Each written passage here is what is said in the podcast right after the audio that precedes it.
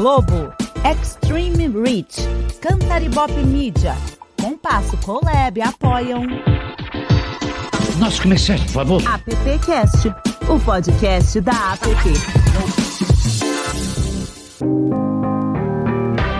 Olá, seja bem-vinda, bem-vindo, bem-vinde. Estamos no ar com a edição número 80. E, um, e, esse número redondão, assim, não pode deixar de ser especial, né? Eu sou Alexandre Lupe, estou é, aqui na diretoria da APP, também sou do Compasso Colab, é, sou pardo, tenho olhos castanhos, ainda tenho um pouco de cabelo, a cor dos meus cabelos são negros, é, eu não uso mais barba, deveria estar de óculos, mas por enquanto tô sem. E tô com uma camiseta preta aqui do John Coltrane.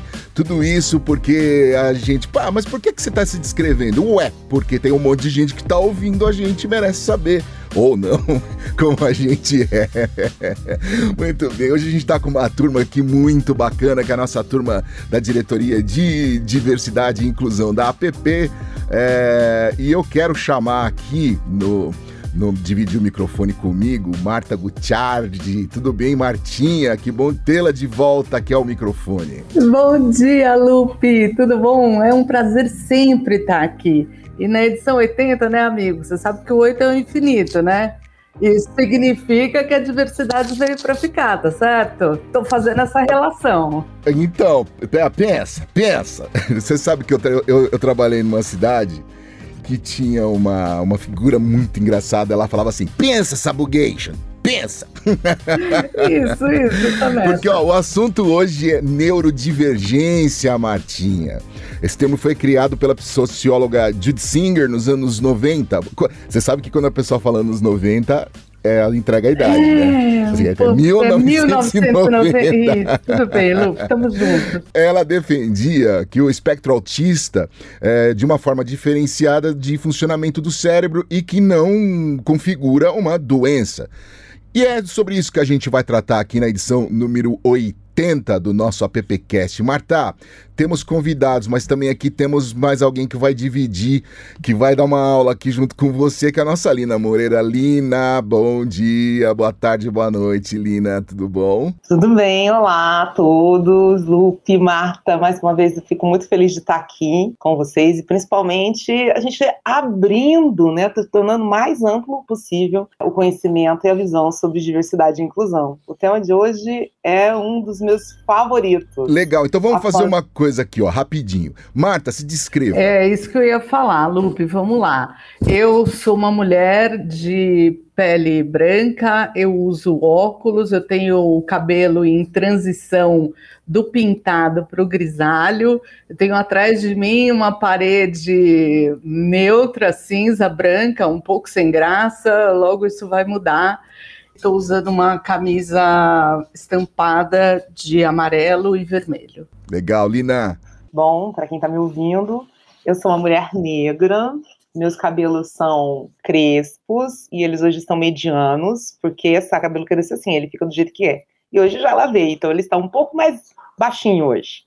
Eu uso óculos, é, eu tenho uma boca que chama atenção, meu sorriso é bem largo, e eu estou sempre sorrindo. É, e hoje eu tô com uma blusa branca de alça e uma, com uma parede branca também, assim como Marta, sem graça no ambiente. Não, tá parem gravando. de falar isso, vocês nunca são sem graça. Regia Andrade, tudo bem?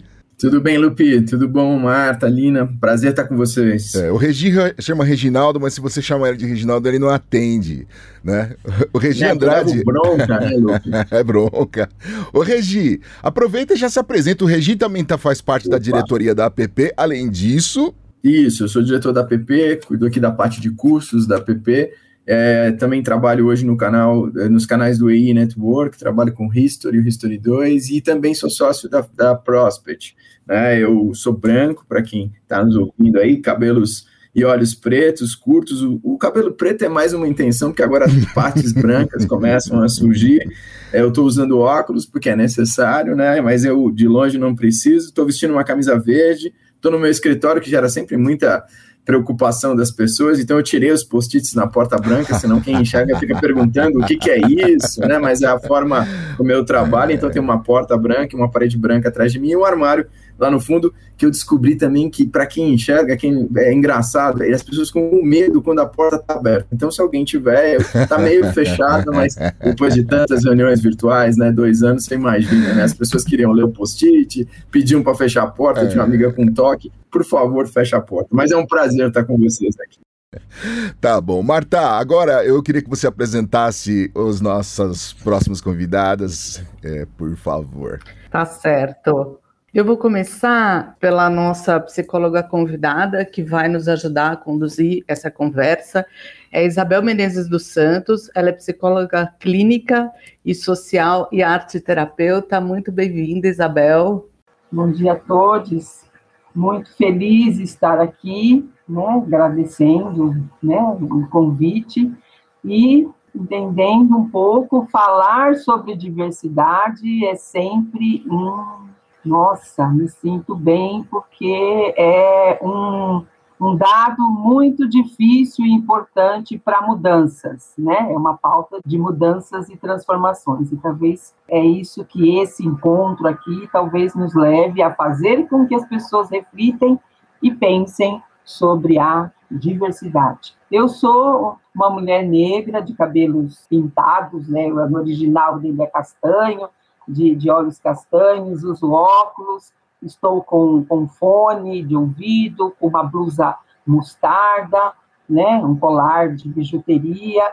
Atrás de mim, estou em casa, né, na minha casa, atrás de mim tem uma, uma estante de aço com alguns livros. Meu cabelo é curto, Chanel e uso óculos. Os óculos faz parte de, da minha pessoa desde bebê quase, né? Legal, bom, Martinha. Bom, vamos lá. Agora, então, eu, a gente trouxe também para essa conversa duas profissionais do mercado de comunicação. Então, eu vou chamar a primeira Larissa Araújo, que é Content Strategist na W Macan e coordenadora no Publicitários Negros. Larissa, bem-vinda. Oi, bom dia, boa tarde ou boa noite, para dependendo do horário que vocês estão ouvindo. Eu sou Larissa Araújo, tenho 26 anos. É, estou eu vou me autodescrever, tá? Estou usando uma trança na go, sou uma mulher negra de pele retinta, atrás de mim tem uma porta de vidro e do outro lado tem uma estante com vinis. É, eu fui diagnosticada com dislexia aos 24 anos, quando já atuava no mercado de comunicação, então acho que é isso. E estou usando uma blusa lilás, esqueci de. Bem-vinda, viu, Larissa? Obrigado por estar aqui com a gente. Marta, e a nossa próxima Amigo, e última para a gente já ir pro papo? Isso, para fechar essa, essa trupe aqui de peso, eu convido a Vanessa de Souza. A Vanessa ela é uma profissional de marketing e atua com Content e Consumer Insights. Bem-vinda, Vanessa. Muito obrigada, Marta. Bom dia, boa tarde, boa noite a todos. Eu sou a Vanessa, eu tenho 32 anos. Eu sou uma mulher negra de pele parda, tenho cabelos cacheados, uso óculos, estou usando um fone de ouvido e atrás de mim a gente tem uma parede de cor creme com um quadro de um álbum do Pink Floyd. É, muito obrigada pelo convite. É, eu tenho diagnóstico de TDAH desde os quatro anos de idade, quando começou a minha alfabetização. E eu também tenho um diagnóstico de bipolaridade que eu tive esse diagnóstico em 2016 em 2017. Eu comecei a fazer um acompanhamento psicológico em 2016 e eu já atuava na publicidade, então eu acredito que seja importante trazer essas pautas. Eu queria agradecer muito pelo convite. Well, well, well. Quem começa aqui? Marta, Lina. Agora, agora complicou para mim aqui com esse timão aqui. A nossa rainha, a nossa pessoa que mais sabe ajudar esse podcast, que é a Marta Conceito. Bom, eu, eu sempre agradeço a quem propõe o tema. A Lina vem falando sobre isso há bastante tempo.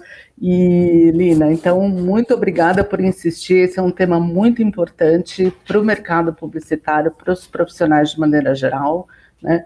É, a gente conversa muito sobre a glamorização dos neurodivergentes no mercado publicitário, né, Lina? A gente fala sobre essa questão de que são, são muitas vezes profissionais mais focados, hiperativos, e o mercado, de maneira geral, fica muito feliz e satisfeito com um profissional que se dispõe a trabalhar 12 horas por dia, sem, sem às vezes nem perceber. Né? É, eu queria saber da Larissa e da Vanessa e, e, como é que elas sentem isso, mas eu queria principalmente que a doutora Isabel é, nos situasse nisso e falasse um pouco, conceituasse um pouco neurodivergência para a gente, para a conversa fluir. É, neurodivergência, né, neurodivergente, que está relacionado a diferenças, a diversidade. E a diversidade, pensando, né, como, como o Lupe mesmo abordou, né, que o neurodivergente, a princípio, né, através da, da da socióloga, né, é, referia-se ao espectro autista, né? E, na verdade, né, assim, ao autismo, né? Que recente, em termos de legislação, passou a ser tratado como transtorno do espectro autista, né? E aí todo mundo hoje utiliza o termo TEA, TEA, TEA, né? E, e são muitas siglas, são muitas siglas, TEA, TDAH, né? É, é, e, e, essas, e essas siglas, e, e, como soam, né? E como chegam às, às pessoas, em sua maioria? Como chegam? Então, assim, é, é, é preciso falar sobre o assunto, é preciso retirar, né? Abordar o tema o transtorno do déficit de atenção e hiperatividade, né, que está ligado às questões da desatenção, da impulsividade, da ansiedade. Então, assim, essa, esse neurodivergente, eu acho que passou a, passou a pensarmos como é o tratamento e como as pessoas estão, como as pessoas são são a, a, tratadas, como as pessoas são recebidas, de modo geral, na nossa, no nosso meio, né? Na escola, no trabalho, a família, né? A família como lida. E a família é a base, porque muitas vezes a família não entende e, e fica, né? Um pouco desorientada e perdidos eu sei de pessoas, já tratei é, pessoas que foram diagnosticadas com autismo aos 10, 11 anos. Até então, né, vários, vários profissionais, vários médicos já tinham passado, já tinha, mas nenhum deles abordou o diagnóstico correto. E aí essa mãe sofria porque a escola né, tinha um tratamento e uma visão diferente. Ah, tem problema, ele tem problema. E sempre aquela questão, né? Leva seu filho no psicólogo. E essa pessoa vai se desenvolvendo e vai sofrendo né, uma série de, de, de situações que afetam o emocional, afetam a autoestima. A pessoa se vê como diferenciada, né? Por que, que eu sou diferente? Diga, Lina. Eu, queria só confirmar com você, né? Porque é, gerações passadas, na hora que nós falávamos dessa, nem falávamos muito, né? Dessa condição da diferença com relação a, ao comportamento, a, a, a, como funcionamento do cérebro, é, surgia-se com essa, as palavras eram utilizadas no sentido de doença, né? Então, por exemplo, como você mesmo disse, um autismo, um autista nem participava muito da sociedade.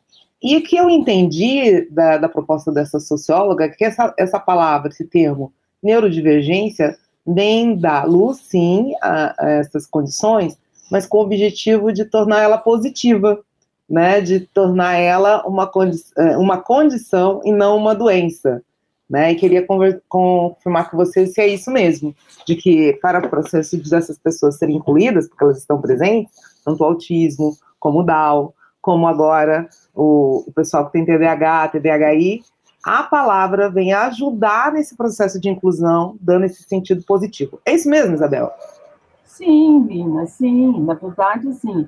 Precisamos entender que as pessoas, estas pessoas, é, com estes, com estas características, são características, né? assim como né, eu me descrevi aqui. Né? Cada um de nós se descreveu e, e, e nenhum, nenhum foi semelhante. A descrição, as descrições são, são variadas. Então, essas características das pessoas não podem ser é, é, determinantes de que elas não fiquem à margem, estejam à margem.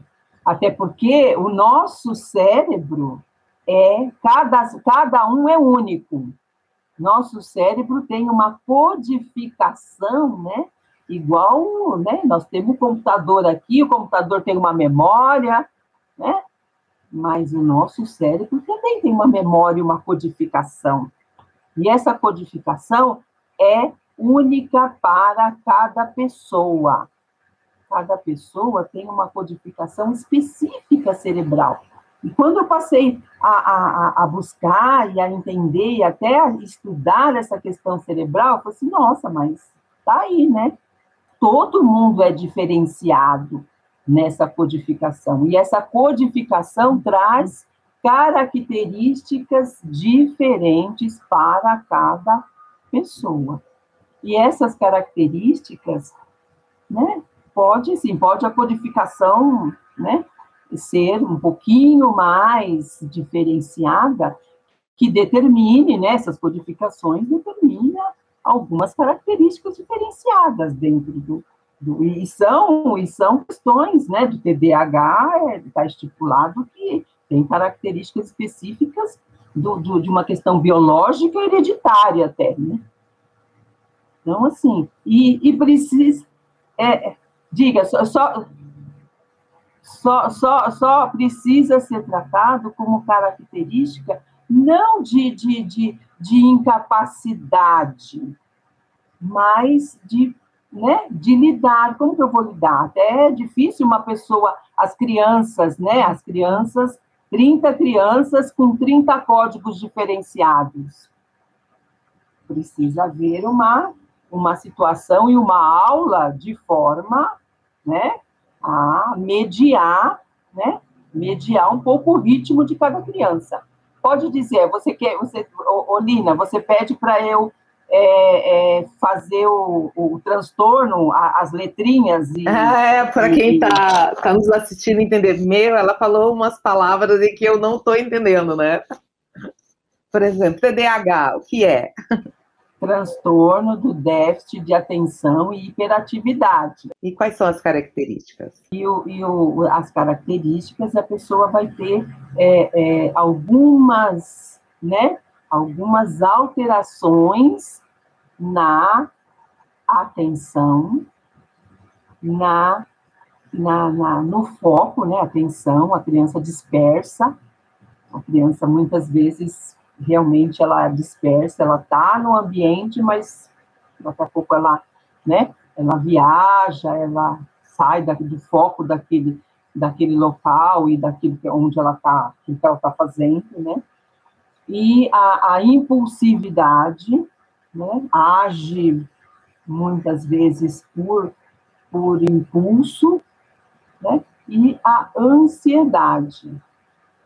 A ansiedade também faz parte desse, desse quadro né, de TDAH. E muitas vezes aquela assim, a, hiper, a, hiper, a hiperatividade assim, é, é, é da pessoa, às vezes, é, não conseguir ficar muito tempo, muito tempo que eu digo, às vezes, né, cinco minutos num lugar, ela tem que levantar, ela, ela levanta, ela gira, ela vai para outro local. E a dislexia? A dislexia é uma questão né, de troca, troca de sílabas, troca das palavras, a dificuldade de acessar né, de, de, de corrigir ou de falar algumas, algumas palavras, né? Mas só que o disléxico também tem condições, né, num ritmo, né, num ritmo de, de, de cuidado, de atenção, de um diagnóstico né, um pouco mais precoce em relação à dislexia, né, porque está ligada muito ao processo, né, da criança lá, quando já entra na, na escola, o processo de ensino-aprendizagem, que vai ficar mais, é, é, mais evidenciado, né. Agora, o TDAH já é, né, já é um pouquinho mais, é, é não tão evidente para as pessoas, né? apesar que atualmente aí, né, há algum tempo, as crianças eh, são praticamente todas, né, é, pela, pela educação, né, é, de, ah, é imperativo, criança é muito imperativa, muito imperativa, muito imperativa, né, mas aí é um cuidado, imperativa, né, eu acho que pela, tem várias crianças hiperativas, eu acho que nós temos uma geração aí que, que realmente é um pouco mais né? Um pouco mais hiperativa, mas é preciso cuidado para não, porque nem todas essas, né, estarão com TDAH exatamente. É preciso ter esse cuidado para não para não criar, né, né? criar isso, estigmatizar, e isso gera, né? Isso puxa bullying, isso puxa outras outras discriminações. E aí, assim, essas discriminações que eu acho que ao invés da, da de agregar, né, de fazer as crianças se, né, é, entenderem essas características e não não diferenciar o grupo, né, eu acho que a, a partir da educação, de casa, mas a dificuldade também dos pais lidarem é difícil, porque muitas vezes eles não querem até assumir ou aceitar que tenha, que o seu filho tem algumas características diferentes. E aí, assim, até, né, não, não aceita, e, e, e, o professor pode falar, pode ter até um diagnóstico, né, que eu já atuei, e, ah, não, isso não faz diferença né? E até, ah, ele é superdotado. Ah, então, não, vamos, vamos, aproveitar isso. isso né? Então, então, isso. Deixa, deixa, deixa só, doutora, eu, eu convivo com isso bem próximo aqui, vocês tenho, tenho essa. Eu tenho um pouco. Agora, Marta, o que eu ia te pedir, Lina, desculpa ter te cortado, mas é só pra gente trazer aqui pra conversa. E cadê aquele povo todo que se, que se descreveu Isso. no começo do nosso podcast? Vamos ouvir, eu acho que é, é importante, né? A gente ouvir as histórias e as percepções que, que essas profissionais, esses profissionais. É, Larissa, Vanessa e também Regi tiveram é, Larissa, eu queria que você falasse um pouco da sua experiência. É, eu, desculpe, eu não me lembro. Você foi a pessoa que foi diagnosticada ainda criança ou já depois de adulta? Não, ao contrário, eu fui diagnosticada já, já adulta. adulta. É, isso, eu acho que além de só de trocar as letras e algumas palavras, acho que até um trabalho que eu venho fazendo tanto com neuro quanto com a psicóloga, que a dislexia é, um, é muito mais ampla, né? Então, por exemplo, eu tenho diversas questões, principalmente de concentração, às vezes, por conta da dislexia também. Eu sempre tive dificuldade, acho que, de aprendizado. Não dificuldade, né? Eu acho que o sistema educacional, ele, ele funciona de uma forma e nem, não é a mesma forma que funcione para todo mundo, como era o meu caso. Eu estudei em escola particular praticamente a minha jornada estudantil inteira. E eu tinha um pouco de dificuldade na hora de entender o que estava acontecendo. Então, eu me distraía muito com o que estava acontecendo ao redor. Eu tinha muitos, muita dificuldade de concentração mesmo. E até mesmo de produzir textos, escrever, afins. Embora eu ame literatura, português seja uma das minhas matérias preferidas. Então, como eu tinha que meio que lidar e criar uma forma de entender ou processar tudo o que estava acontecendo, eu fui criando alternativas, mesmo sem saber que eu tinha alguma coisa. Eu tenho uma memória, acho que muito fotográfica, e é isso que me faz entender a ordem das palavras, a ordem das coisas, ou até mesmo me concentrar. Então, embora eu, na prova estava perguntando sobre a lei de Newton, a minha cabeça me remetia àquela cena no dia que estava acontecendo a explicação e o que estava passando na lousa, o que, que as pessoas estavam falando ao redor. E aí eu preciso lembrar exatamente da ordem das palavras na, na sequência, assim, para eu poder lembrar e poder responder certo. Então, acho que foi essa foi uma das alternativas que eu comecei a ter para poder estudar, isso desde pequena. E aí, eu, durante o meu primeiro estágio, eu trabalhei com a Ana Paula Chongani, que é influenciadora digital, que é uma mulher negra também tem um ateliê de moda. E ela estava dando uma entrevista com a Jujutsu e ela falou que tinha dislexia. E aí a mãe dela também tem dislexia. E eu fui percebendo que eu tinha muitas características em comum com as duas, assim. A Cris, ela tem um grau de dislexia maior que o meu, e a Ana, acho que tem o um menor. Então eu tava no meio termo, falei, eu acho que eu tenho alguma coisa aqui. E eu fui percebendo muito mais, observando elas, é, algumas características que elas tinham. A Cris, por exemplo, ela, além das letras, ela se confunde com números também. Então, eu tinha que dar uma olhada ali nos números, mas eu falei, como que eu vou ajudar, sendo que eu também não consigo me ajudar? Então, eu fui muito criando algumas alternativas em si. E aí, eu cheguei nessa conclusão, assim, acho que talvez eu tenha dislexia. Isso foi em 2017, foi quando eu procurei, eu já, faz, já passava em terapia, eu procurei, procurei um neuro, né, minha própria psicóloga me recomendou, ela falou, eu acho que você tem também, venho observado há algum tempo, e acho que você pode procurar um neurologista para a gente poder ter esse diagnóstico. E aí a gente, eu comecei a fazer todos os processos para poder entender a questão, e eu fui diagnosticada no final de 2017, quase em 2018, com a dislexia. E acho que, embora é, é doido, né? Porque eu sempre quis ser redatora na dislexia. E acho que, como eu trabalho com comunicação digital, eu acabo sim trabalhando com textos. Mas eu preciso muito estar com a minha mente confortável, porque quanto mais tensa, mais nervosa eu fico, mais eu me saboto. E eu preciso levar tudo com uma leveza, senão eu vou me sentindo mais mal ainda, vai piorando a situação. Acho que uma das cenas que mais me marca foi um dia que eu precisava entregar um texto é, para uma marca grande que eu atendia, e só tinha eu. E aí eu não estava conseguindo fazer. Eu lembro que eu também um feedback muito grande, assim, de olha, tá com erro nisso, tá com erro naquilo, tá não sei o quê. E aí eu não conseguia me concentrar, assim. Eu lembro que eu mandei mensagem para minha psicóloga chorando, eu falei, eu não consigo pensar. Eu não consigo terminar uma frase. Eu, eu, eu tô muito, eu não sei se é nervosismo, não sei se é dislexia, eu não sei o que tá acontecendo. E aí foi quando a gente entendeu que às vezes, além da dislexia, a minha ansiedade por concluir, a minha insegurança por não ter um trabalho muito bem feito ou por falhar, alguma coisa assim, ela dificulta ainda mais o meu processo. Então eu preciso levar com leveza. Eu tava até, acho que logo no começo do meu namoro, por exemplo, eu tava escrevendo não sei o que, aí eu até comentei com ele, eu falei, ah, eu fui escrever solo e eu escrevi Oslo. Aí ele, ah, Oslo é o nome de uma pessoa, e aí a gente foi tipo, brincando assim com isso. Porque se eu fico muito nervosa, eu não consigo raciocinar, assim, é como se minha cabeça ela meio que começou a se apifar e vem muitas palavras na minha cabeça, vem muitas confusões, assim, mas isso não é só na escrita.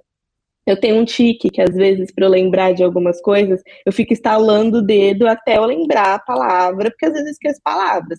Eu posso estar conversando com vocês, do nada a minha, a minha cabeça esquece que banana chama banana. E aí eu fico, como que é aquela fruta amarela? Como que é não sei o quê? E aí eu uso muito o Google também para descrever de como é o nome daquela fruta amarela que tem pintinhas e é comprida. Aí eu vou usando das alternativas que me cercam. Mas é meio isso, assim, como funciona mais ou menos a minha cabeça. Posso só falar uma coisa aqui, rapidinho, antes de pedir, antes de passar para a Vanessa? Gente, é muito louco participar desse podcast, sabia? Porque a gente fez um sobre branquitude, lembra, Lina? E eu, de repente, me descobri pertencente a uma raça, a raça branca. E hoje, ouvindo a Larissa agora, gente, Larissa, eu me identifiquei assim em, em praticamente cada palavra do que você falou. É muito louco estar aqui. É engraçado. Foi assim que eu descobri que eu tinha dislexia, inclusive. Eu acho que muitas pessoas no Brasil têm, mas as pessoas não percebem, assim. E é doido porque, às vezes, quando você é criança, as pessoas falam, ah, troca de palavras, alguma dificuldade, e acha que é na forma do aprendizado, quando tá na alfabetização. E não é só isso, assim, sabe? Às vezes eu simplesmente esqueço uma, o nome da palavra, ou eu não lembro. Ou às vezes eu escrevo ao contrário. Muitas das vezes eu escrevo ao contrário, inclusive.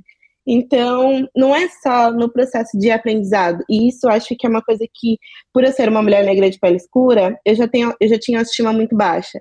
E ainda assim, eu ouvi que eu era burra ou que eu não conseguia aprender. Acho que isso diminuía muito a minha questão de capacidade, assim, é principalmente de sabotagem.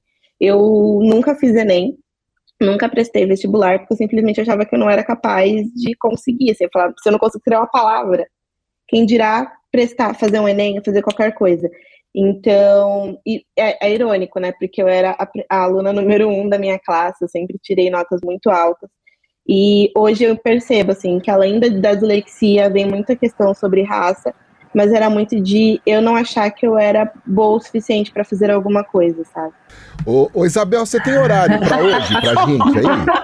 Na sua agenda? Se tiver, são seis pessoas aqui. Se tiver, por favor, tá? Inclui, includem mim. Aliás, se puder me atender, ô, ô, Marta, é, é, quem que tá aí mais pra gente a conversar? Vanessa, né, Vanessa? Porque você foi diagnosticada ainda criança, pelo que você contou pra gente, e ainda você cresceu com esse diagnóstico. Eu queria saber como é que foi a sua inserção no mercado de trabalho, a sua participação, enfim. Conta um pouquinho dessa história. Eu tive esse diagnóstico assim que eu comecei a ser alfabetizada.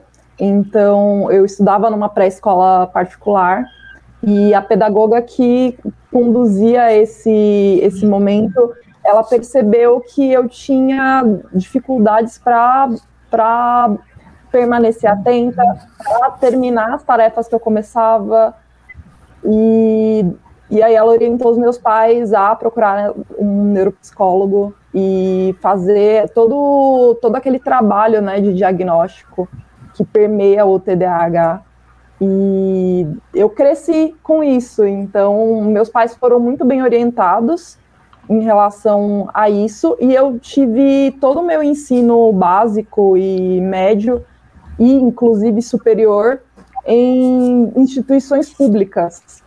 Então, eu raramente expus isso, essa minha condição de aprendizado, mas eu criei mecanismos para poder para poder aprender e para poder para poder seguir com a minha vida acadêmica e para poder entrar no mercado de trabalho no, futuramente.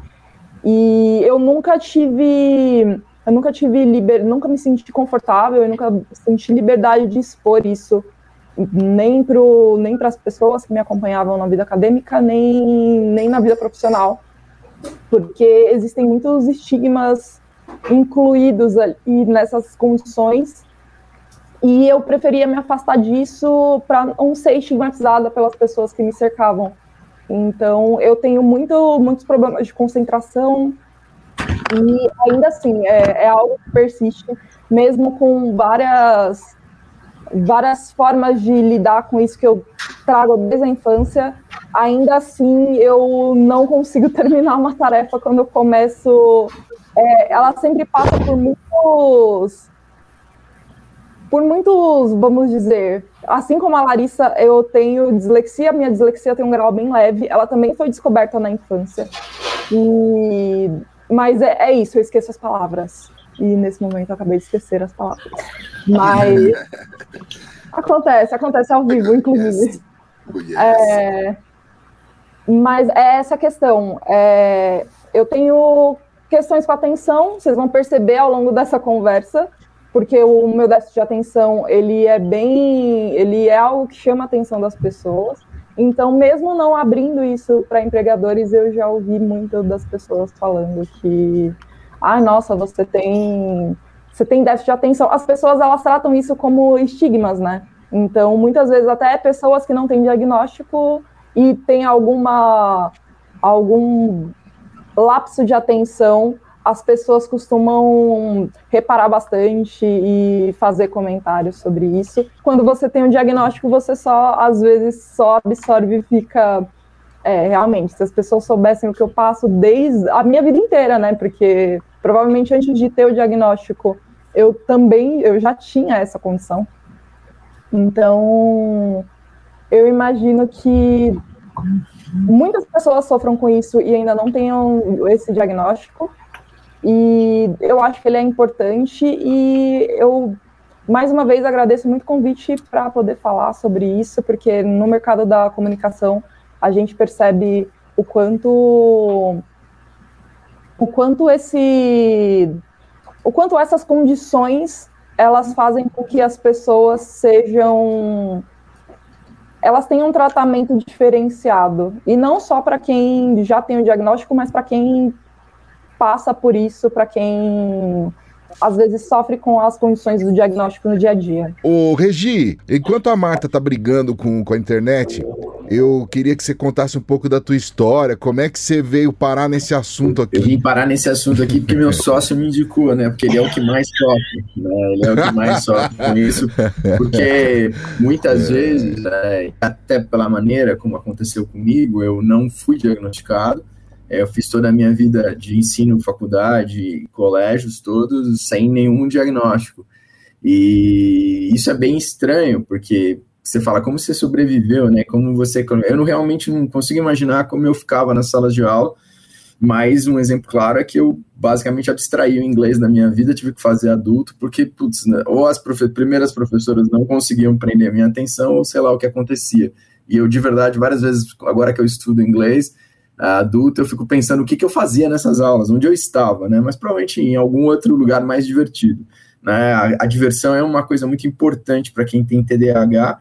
E eu descobri isso, Lupe, porque minha filha foi diagnosticada e ela sofre mais do que eu. E, e quando eu fui ler, quando minha esposa começou a se preparar, essa é a mudança que a gente tem nos dias de hoje.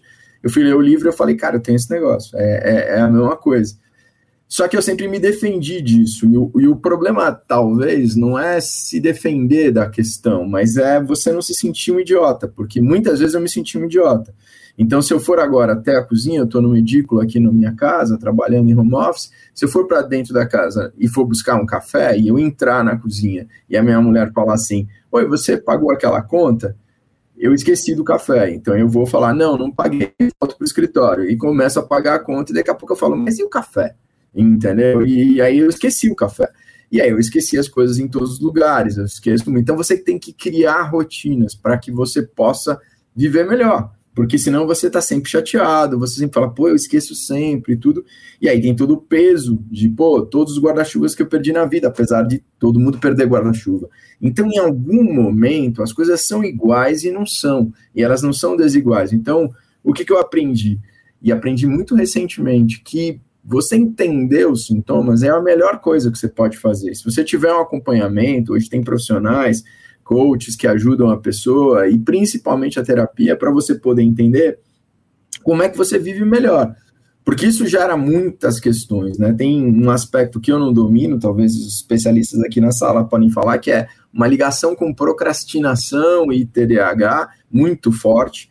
É, e a gente precisa entender o seguinte: a gente vai conviver bem com as pessoas se a gente tiver alguns hábitos. Eu, por exemplo, estou aqui pegando para vocês poderem ver. Eu, há muitos anos, eu tenho um hábito que é, né, tá tudo escrito, né? Porque se não tiver escrito, pessoal, acabou, entendeu? E quando eu tô numa conversa criativa, a pessoa que tá comigo tem que entender isso, porque ela precisa me trazer para o trilho de novo, entendeu? Porque se você falar verde, eu mudei o assunto. Eu vou falar de Hulk, acabou a pauta e eu vou começar a falar do lançamento da Marvel e vou em frente. Aí, de repente, você fala de uma série, eu já vou para Netflix e vou começar a falar: meu cérebro funciona assim. Mas meu cérebro, ele, ele precisa estar interessado na questão. E quando ele não se interessa, é terrível, porque ele simplesmente desliga. Aí vai lá e aperta e acabou. E eu preciso lidar com isso, porque senão a gente é muito grosseiro com as pessoas. A gente passa uma posição de, pô, esse cara não presta atenção no que eu falo. Não é que eu não presto, é que realmente não era agradável, não era bom. Mas você tem que voltar, né? Falar, peraí, não posso falar isso para as pessoas, tem que ser simpático, né? Então você tem que trabalhar um pouco a, a essa questão de falar. Como eu fui professor, sou publicitário, trabalho em área comercial, eu trago algo que não tem nada a ver com a TDAH, que é eu falo muito porque eu fui treinado a falar muito na minha carreira. Então, você junta TDAH com falar muito, é possível que eu faça uma reunião com vocês e vocês não falem nada, que eu saia da reunião e falo, reunião foi ótima, entendeu? Mas o que aconteceu? Não sei, eu fiquei falando o tempo inteiro, foi super legal. As pessoas ficaram olhando e ficaram fazendo assim com a cabeça, porque eu não dou chance de você falar. E se você fala de um outro assunto, eu já vou para cima, que parece que meu cérebro se diverte com isso de falar. Então, assim, o que que para mim tem sido muito bom? Briga com isso, né? Vai buscar um, um, diagnóstico mais completo. Ela é hereditária, então quando você tem alguém na família é bem possível que você puxe e, entender principalmente que as pessoas, quando a gente tem um trabalho criativo, quando a gente tem um trabalho muito próximo, consultivo, que é, repetição para nós, né? Não sei para as meninas estão aí que tem, repetição para nós é um horror, né? Graças a Deus eu não trabalhei num caixa de banco, graças a Deus eu não sei fazer isso, que eu posso botar a vida das pessoas em risco, né? Eu, como controlador de voo, eu, como controlador de voo, tenho a menor chance de ficar olhando uma tela e ficar vendo um aviãozinho ali, vai morrer todo mundo. Mas essa é a vantagem. Ao mesmo tempo, né, eu acho que tem um pouco de, de romantização. Ah, criativo não. Eu sou criativo porque eu fui treinado a ser criativo e tenho isso na minha vida.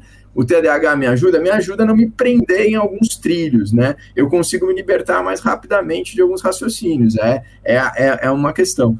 Então, se eu posso dar uma dica para quem está em casa, se identificando, como o Lupão, desde que a gente começou a falar, está começando a se identificar nisso, o problema maior é a gente ter um foco porque a gente tem uma tarefa a ser feita e a gente tem uma dificuldade com a tarefa. Então, quem trabalha com a gente tem que saber isso, explorar o que a gente tem de melhor e, e trabalhar nisso. Então, a, a, tem algumas séries hoje muito boas. O Fantástico fez uma série muito legal que é um bom despertar para você começar a entender e ver dramas maiores, ver gente que sofre muito mais. Eu esqueço data de aniversário, eu não lembro disso, cara, literalmente. Então, as pessoas ficam magoadas, né? Então, é simplesmente um dia minha filha virou para mim e falou. Um dia que eu esqueci o aniversário de casamento, é, minha filha falou: pai, eu vou te avisar todo ano porque ela tem a mesma sensação que eu. Mas agora, pô, você pode colocar na memória, pode colocar ali num celular, pode colocar no equipamento. Então, assim, não sofrer com isso, para mim, talvez foi a questão mais legal. Marta. Fica. Eu te chamei só para falar, Marta. é com Bom, você. primeiro voltei, gente, eu voltei, eu voltei. que alegria. É eu, eu queria. A gente está chegando no final já, né, desse podcast, e podia ter muito mais tempo, porque eu, eu já tenho tanta pergunta aqui, né? Eu estou fazendo autodiagnóstico, então eu já tenho uma série de perguntas, mas enfim, é, eu queria pedir a cada um de vocês, na sua posição, né, aqui no mercado, enfim, que dessem dicas, né? Regi, eu estava ouvindo você falar, você é um profissional da área, você também é líder de uma equipe, queria saber se você consegue é, identificar profissionais que trabalham com você, né, tanto os seus pares quanto as pessoas que estão na sua equipe diretamente com você, e que dicas você dá e cada um de vocês. Então, eu queria que fosse aqui agora a gente fosse pela ordem inversa, tá bom? Então, Regi, Vanessa, Larissa e a gente encerra com a professora Isabel. Um minuto, Regi, pensa nesse desafio talvez a quem eu convivo mais é minha filha, e eu vejo às vezes o drama dela, a relação pai e filha é sempre complicado, para às vezes a gente ficar.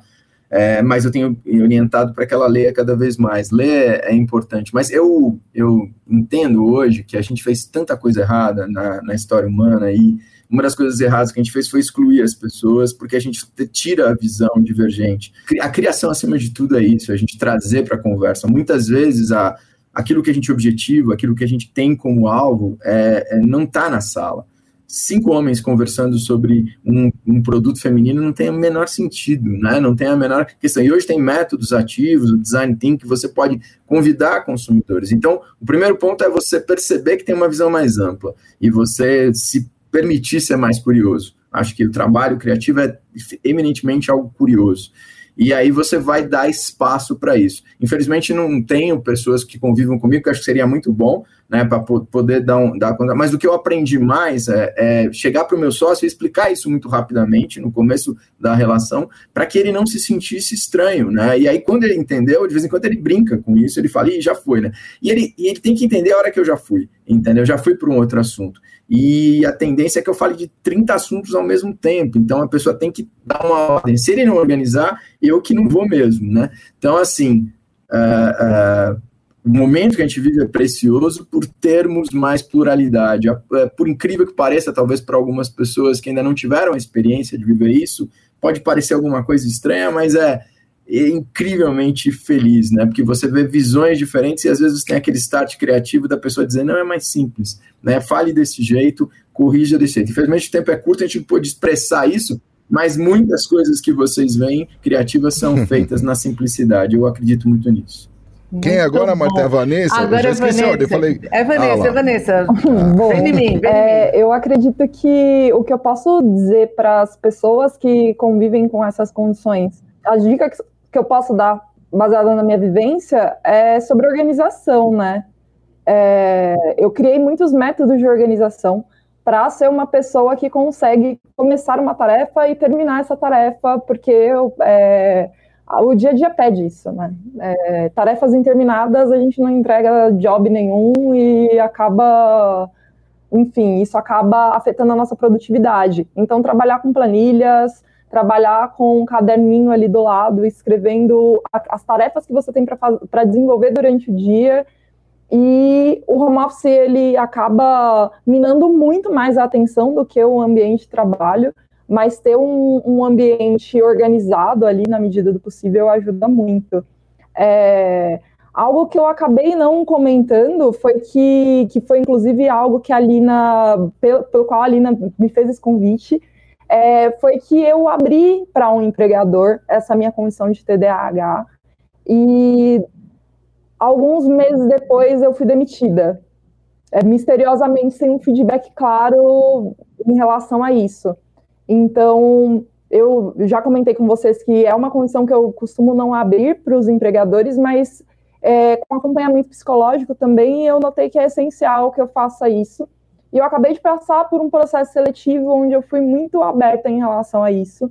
E eu acabei de receber uma proposta para trabalhar nesse lugar, então é, eu acredito que ter sido aberta e ter falado quais são as minhas limitações em relação ao TDAH tenham feito com que a, a agência que eu vou trabalhar agora, que está buscando ter mais diversidade no seu quadro de funcionários, ela, ela quer aprender comigo também. E em relação a, a liderados, eu já trabalhei com pessoas que eu percebi que elas tinham alguma questão com a atenção e no meu papel de pessoa que podia dar alguma orientação, eu orientei essa pessoa a buscar ajuda, é, para que ela não sentisse a sua autoestima minada, porque o mercado da comunicação, ele realmente, e principalmente o mercado de agências, eu já, eu já trabalhei tanto em agências quanto em empresas, é, mas principalmente o mercado de agências,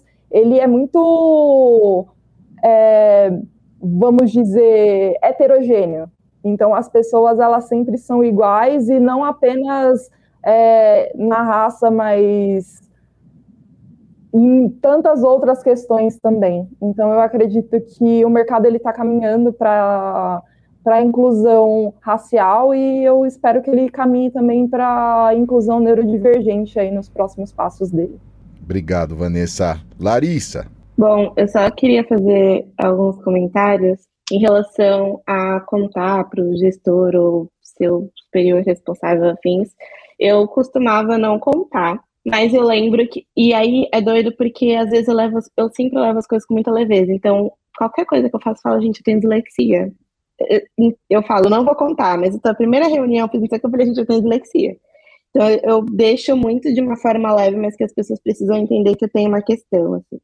Sobre liderados, a minha analista, ela também tem dislexia.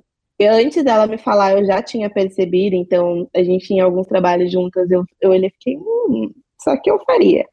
E aí foi até de uma conversa com ela, e, e aí uma das coisas que funciona muito para mim é, foi o que a Van falou, preciso deixar meu ambiente extremamente organizado.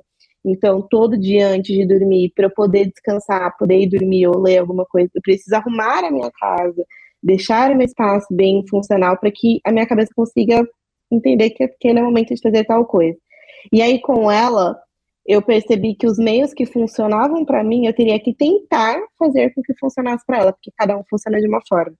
E a gente foi se adaptando, assim. Então, acho que, principalmente pelo fato de eu ter a dislexia, eu consigo ter uma compreensão maior pela dificuldade do outro. Então eu consigo, até a gente vai funcionando métodos, não só com ela, mas com outra pessoa que trabalha comigo também. A gente vai procurando métodos que funcionem para que as pessoas possam aprender ou entender ou terminar um processo ou fazer uma atividade. Então, com ela, todo dia de manhã, antes mesmo de eu entrar aqui, eu já estava Kim, sua pauta é essa, a gente vai fazer esse daqui, a sua ordem de prioridade é assim.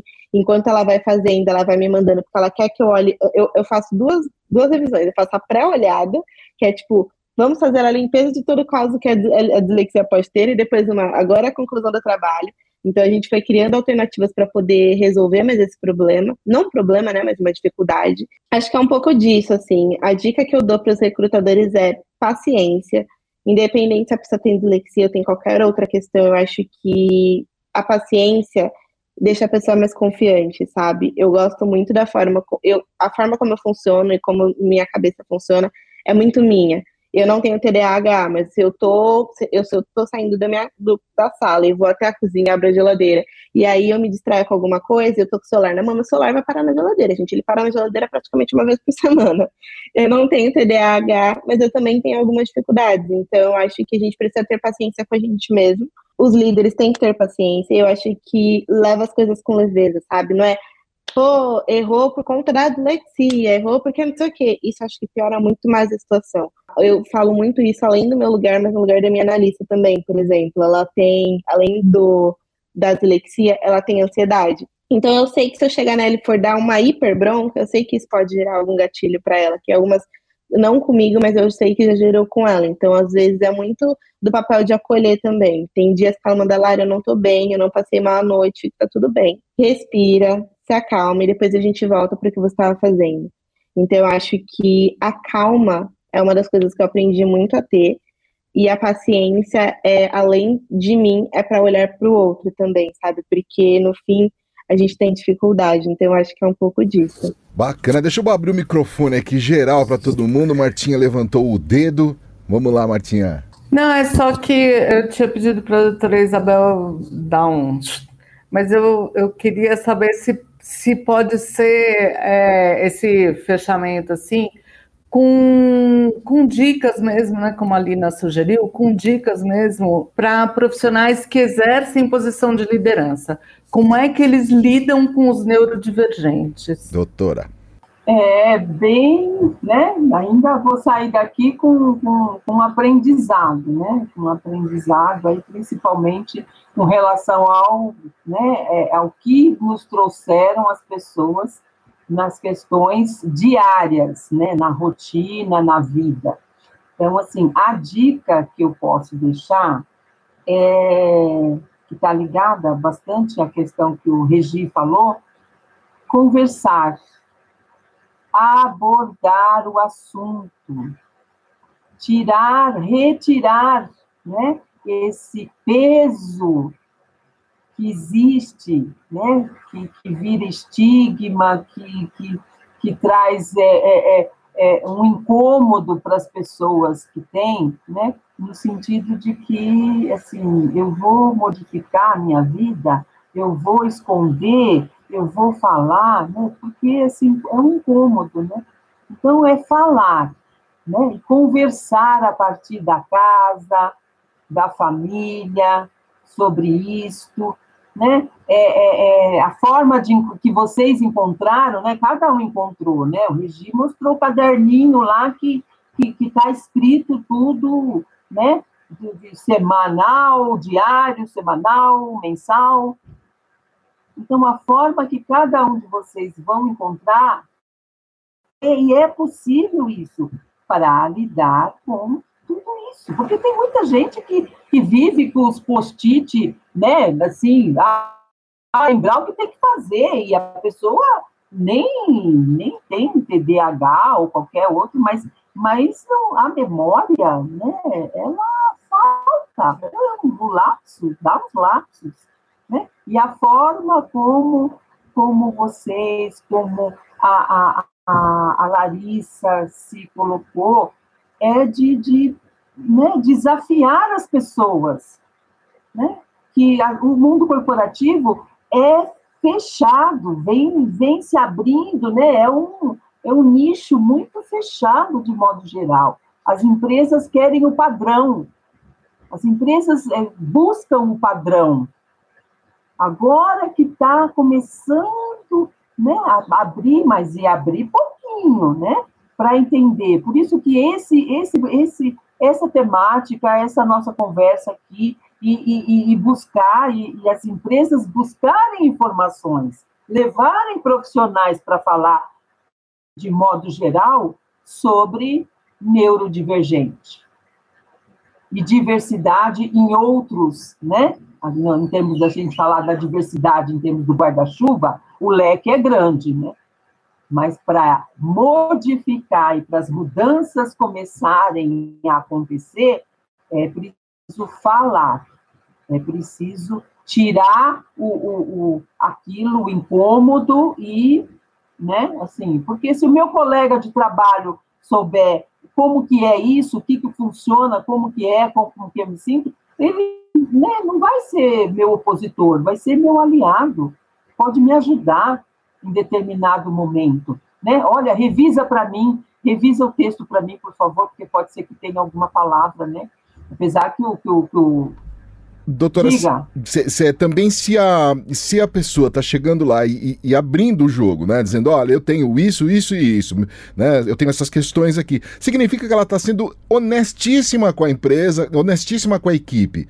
E, e, e isso acaba virando um, um, problema como aconteceu com a Vanessa, mas é o contrário, os líderes têm que entender que é o contrário, a pessoa tá lá se expondo, abrindo, dizendo: Eu tô aqui, quero trabalhar, quero fazer direitinho, só já tô jogando a real aqui. Martinha, você ia falar, eu acabei cortando já pra gente ir pro final.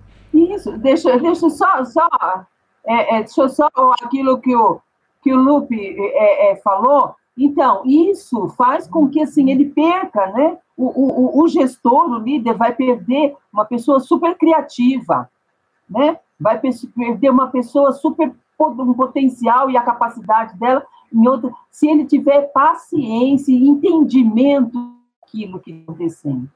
Martinha, Lina, querem acrescentar? Vamos lá. Eu só quero agradecer, é, como mãe de e esposa de TDAH, minha casa é, é isso tudo que vocês falaram, e, e que a gente precisa tocar nesse assunto mesmo, tem que fazer um especial só sobre isso, para garantir que realmente a gente tenha uma verdadeira diversidade dentro das agências de propaganda. A Lina, ela não falou, mas ela escreveu. Ela está falando aqui de fazer um documentário sobre neurodivergência nas a agências. Compasso quer participar não disso, fala, quero, não quero nem saber, hein? é, eu, eu, eu, também agora com o meu autodiagnóstico. Só agradecer mesmo. O que eu ia falar aquela hora, Lupe, é que, cara, eu queria ouvir você também, né? Ouvir você porque, porque... Vocês imaginem como eu, eu fiquei por uns vinte e tantos anos à frente do microfone numa emissora de rádio fazendo programa entrevista ao vivo. Eu não sei como eu consegui, sinceramente. Mas enfim, é, é complicado. Eu me identifiquei aqui com muita coisa dessa conversa.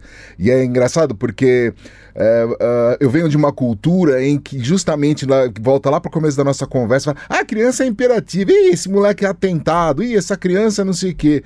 E aí você, eu já tomei reguada na escola, é verdade, né? Então assim, e você acaba, você acaba bombando, por, e aí vai virando uma, uma, né? um negócio assim. Então, por isso, esse, esse AppCast para mim foi muito especial, de verdade mesmo. E, e, mais uma vez, eu vou dizer aqui no nosso AppCast que, pessoal, vamos parar de falar de diversidade só para dizer que assim, a, gente, ah, a gente tem uma palavra bonitinha, né? Igual greenwashing. Ah, a gente é verde, não é? A gente é diverso, não é. Diversidade não tá só no campo ali de você colocar um arco-íris na tela ou no seu logo, tá bom? Diversidade é isso, é tentar entender todo esse espectro, tudo isso que foi dito hoje aqui. Eu queria agradecer ao Regi. Regi, obrigado, viu, meu amigo? Obrigado Posso pela paciência. Um comentário? Yes, Larissa, deve. É, eu não curto muito a palavra diversidade, porque eu acho que as pessoas entendem que colocar uma pessoa de cada questão ali, a diversidade não é. é. é. Mas para além da diversidade, é importante ter a equidade. É isso. Que coloca você no lugar de qualificação ou igual, igualitária ao outro. Então, além da diversidade, eu sou muito mais fã da equidade. Show! Aqui, na, aqui no nosso chat, aqui, enquanto a gente vai conversando, enquanto a gente vai gravando, tem um chat nosso aqui. A Larissa colocou uma palavra que, que é muito boa para esse nosso programa, que é paciência, e a Vanessa colocou acolhimento. Regi, obrigado por acolher a gente aí na tua casa, já que a gente entrou aí para falar com você. Obrigado, viu, cara? E acho que vale, vale dizer, foi, foi um pedido de vocês, eu sempre fui muito próximo às questões raciais, mas um momento eu percebi que eu precisava aprender. Então eu tive a oportunidade de trabalhar numa empresa incrível nesse sentido, que é a Warner Media, e a Warner Media tinha um grupo racial, e eu fui lá, me meti no grupo racial. E era muito engraçado, porque eu era o único branco no grupo racial, eu aprendi demais com aquele time, um time super aguerrido, forte, que lutou, que exigiu que houvesse um, uma área, um, um grupo racial discutindo. A empresa não tinha isso, e a Warner aceitou fazer isso, porque é uma empresa moderna. E estando ali, eu perguntei muito, né? Então acho que é perguntar né? Assim, a, a, coisa mais idiota que a gente já aprendeu, que é, pô, por que eu não chamo você? Como é que eu chamo você? Chama pelo nome, né? Não precisa chamar de outra forma. Né? A gente cria padrões idiotas, né? Ou magrelo, ou gordo, para com isso. Chama a pessoa pelo nome, né? Você, existe um pronome para ser usado, então não tem justificativa nenhuma. E acho que aprender e conviver com mais pessoas é parte do trabalho criativo porque quando a gente faz um comercial de televisão e coloca, a gente tem pessoas com TDAH, a gente tem pessoas negras, a gente tem pessoas eh, LGBT que iam mais, tem todas essas pessoas vendo, e elas identificam claramente quando a gente erra, quando a gente não fala com elas, e quando a gente não fala com elas, elas simplesmente não prestam atenção. Então, se a gente pode trazer algum exemplo legal de TDAH, é isso. Quando você não me diverte, eu não presto atenção, né? E não deu tempo de falar, mas é, a gente fala sempre das coisas, né? Eu não gosto muito do que uma coisa que, Lupão, que você falou, que assim, não sei como sobrevivemos. Sobrevivemos porque é totalmente possível sobreviver. O que é legal hoje é que hoje tem muito mais ferramenta, muito mais diagnóstico, muito mais chance de você não sofrer tanto como eu e o Lupe sofremos na vida, como a Larissa e a Vanessa sofreram. Porque hoje dá para você resolver isso, dá para os pais ir atrás e, e, e trabalharem isso melhor né? E, e não, nada nos separa, é, é, o contrário. Eu tenho habilidades que vocês não têm, e, e, eu vou entender como as minhas habilidades que eu tenho, que você não tem, podem convergir e fazer. É a produção coletiva, é o que a gente vive hoje, e é o que mais me encanta no trabalho, porque eu não preciso concordar com a pessoa, eu preciso conversar com a pessoa. E muitas vezes, quando você se opõe a mim, eu aprendo muito, porque eu vejo, no mínimo, como você vê.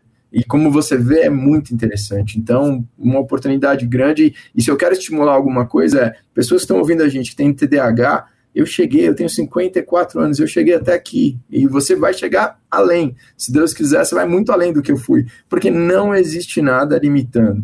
E, então, quando você colocar alguma coisa limitando você, pare e repense. Isso está errado. Nada pode limitar você. Agora, eu tenho que tomar cuidado e dizer: às vezes é melhor não falar tá? Cuidado, a gente tem exemplo na sala. Então, a gente tem que ser honesto, tem que ser honesto, mas assim, espera, entende a empresa que você está, vê o que está acontecendo e aí você se expõe. É, mas para quem já tem a coragem, tem uma percepção da sua capacidade profissional incrível, exponha, coloque logo de cara. Mas vocês sabem que seleções são seleções, né? E muita coisa não fica evidente. Então eu não quero deixar aqui essa sensação de que o mundo é todo maravilhoso e que todas as pessoes são legais, porque tem um exemplo na sala que já mostrou que não é bem assim que acontece, né?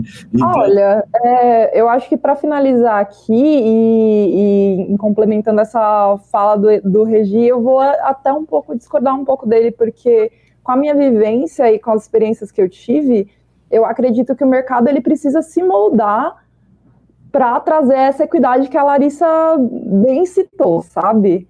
Então, eu acredito que os profissionais de RH e os profissionais dentro das agências eles precisam é, eles precisam querer ter um ambiente com maior equidade e eles precisam acolher mais. Então, é, estar num lugar, porque a condição ela anda com a gente. Nós somos pessoas que eu, com o meu déficit de atenção e com outras questões é, de neurodivergência que eu carrego, e outras questões que as pessoas neurodivergentes carregam, normalmente a, o TDAH ele não caminha sozinho, a dislexia não caminha sozinha, a gente tem muitas questões com ansiedade também. Então, eu acredito que o mercado, e, e são questões também que podem ser desenvolvidas ao longo da vida, o mercado precisa se adequar a isso. E para promover ambientes mais acolhedores para as pessoas e para todo mundo conseguir trabalhar com mais segurança e poder, se, poder desenvolver todo o seu potencial. Vanessa, muito obrigado, viu, por falar com a gente, dispor do seu tempo aí, trazer tanta experiência bacana. Eu que agradeço, eu que agradeço. E eu gostei também desse pôster do Pink Floyd atrás aí, eu também gosto muito dessa banda, viu? Lindo, né? o... Doutora Isabel Menezes. Então, deixa eu só é, é, é, falar que, assim, é, dois pontos, né? A arte terapia é um recurso fantástico para trabalhar com é, é, o neurodivergente, em todas as instâncias. É um recurso muito bom. No, no individual, e é possível também trabalhar no coletivo. E a outra, a, e até assim, né, com relação a isso, e, e, não é o momento de, de, de, de, aprofundar, né, mas pode ser que a gente tenha um outro APCast que possamos, possamos falar sobre isso. E aí, a, a, o que a Vanessa falou é muito importante, assim, porque o que, que acontece hoje? Hoje, o neurodivergente precisa se adaptar a um padrão e um sistema estabelecido já para a maioria, seja na escola, seja na empresa, em todos os, os lugares. Né? Então, precisaria modificar de tentar fazer ao contrário, né? Adaptar o, né? Porque para acontecer a, a bendita inclusão efetiva é você modificar um pouco, né? O sistema de ensino, a visão da empresa, para que este, esta pessoa neuro, neurodivergente se adapte realmente com maior facilidade e não seja uma falácia, que às vezes algumas coisas da inclusão aí torna, fica que meio, fica uma falácia, faz de conta que, que estamos Sim. fazendo. E isso é péssimo. Ô, Marta, Lina, é, a gente, olha só que coisa que incrível. Uh, sete pessoas aqui falando sobre esse tema. a gente conseguiu fazer o podcast em menos de três horas. Olha que maravilha. ai, ai, gente, vamos encerrar por aqui.